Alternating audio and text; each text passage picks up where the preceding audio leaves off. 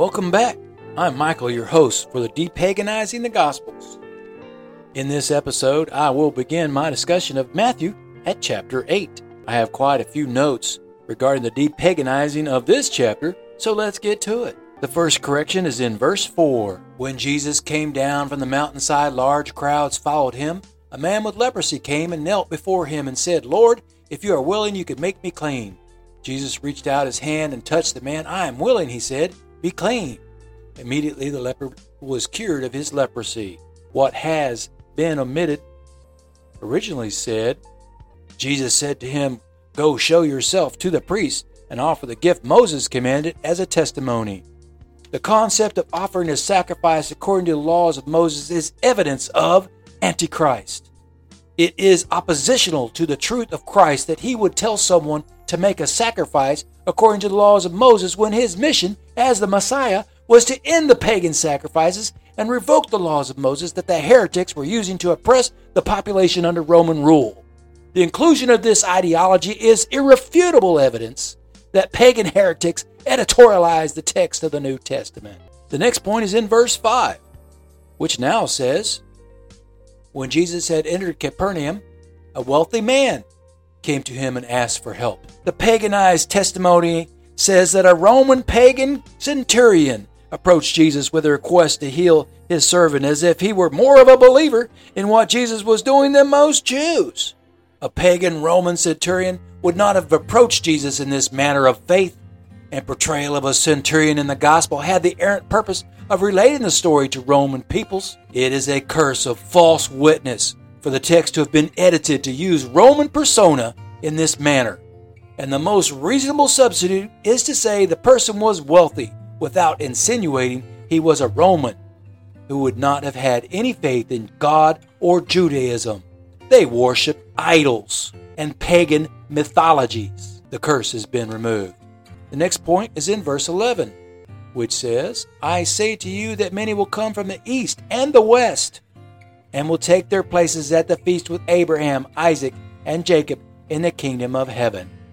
This prophecy is evidence that the United States is, in fact, in biblical prophecy, despite there being pagan, heretical theologians, some of them with doctorate degrees, who claim otherwise.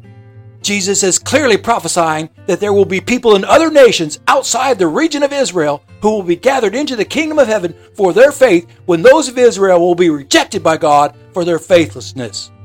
The next note is for verse 17, which says, All of these miracles of healing occurred as the proof that Jesus was the anointed one of God, the man chosen to be the Messiah, and he was the one of whom the prophet Isaiah foretold. The reference is to Isaiah chapter 53, verse 5, which has relevancy in this case.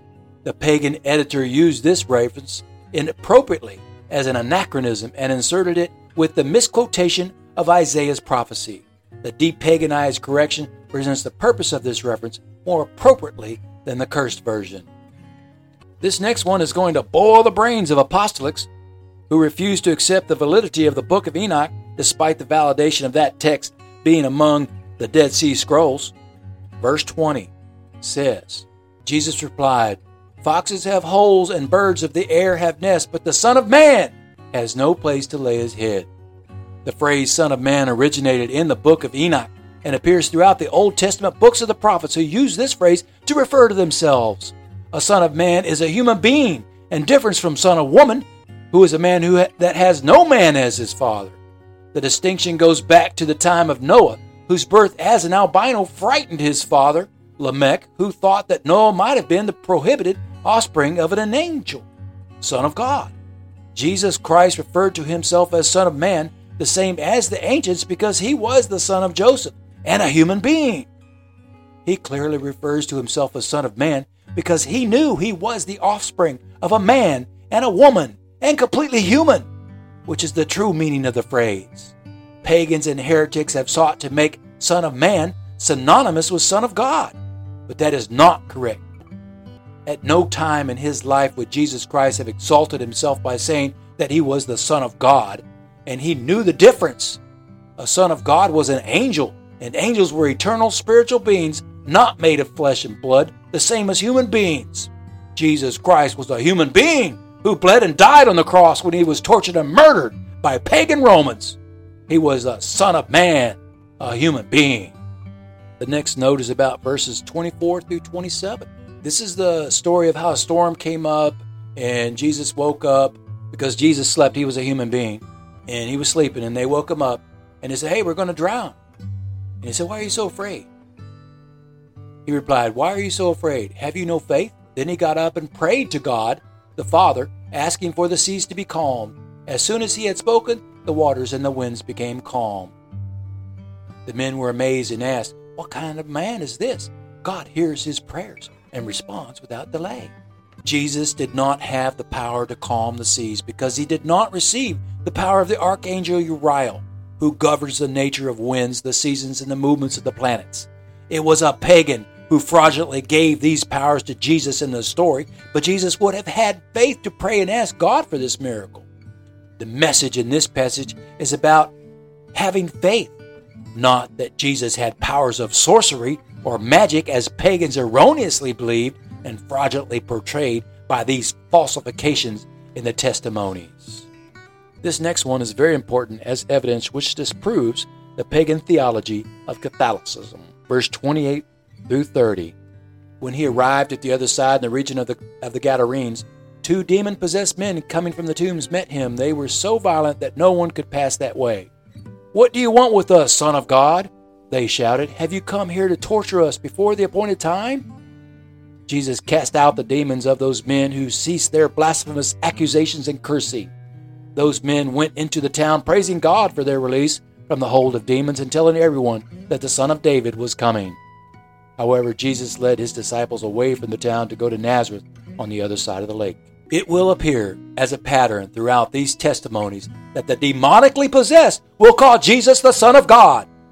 The phrase spoken by evil spirits is not a praise of Jesus, it is an insult and a blasphemy for anyone to be called Son of God in the time of Jesus because it meant that the person did not have a man as his father. According to the book of Enoch, God prohibited his angels from having offspring with human females, and God would not have done this either. Son of God is an abomination. This fact may also be proven in the Qumran Scrolls, also known as the Dead Sea Scrolls, that describe the birth of Noah. The demons are referring to Judgment Day as described in the book of Enoch and the Revelations. Satan and other demons know about Judgment Day because all the fallen angels and the spirits of their offspring were condemned to remain on earth until the great day of judgment when God will punish them along with the souls of sinners in the chasm of fire. Pagan heretics did not read the book of Enoch, so they did not know the relevancy of the statements the demonically possessed were making. The final depaganizing stroke in chapter 8 is the omission of verses 31 through 34, which fraudulently describe Jesus as sending demons into swine. The herding of swine was a European practice, and Semitic peoples herded goats. There would not have been a herd of swine being tended by anyone in this region then any more than it is likely to occur today. The entire concept of Jesus being able to send demons into animals has the purpose of insinuating that he was a necromancer. It was a pagan curse in the testimony, and it has been removed. Well, that is all the time we have for this episode. Thank you for listening. I am Michael.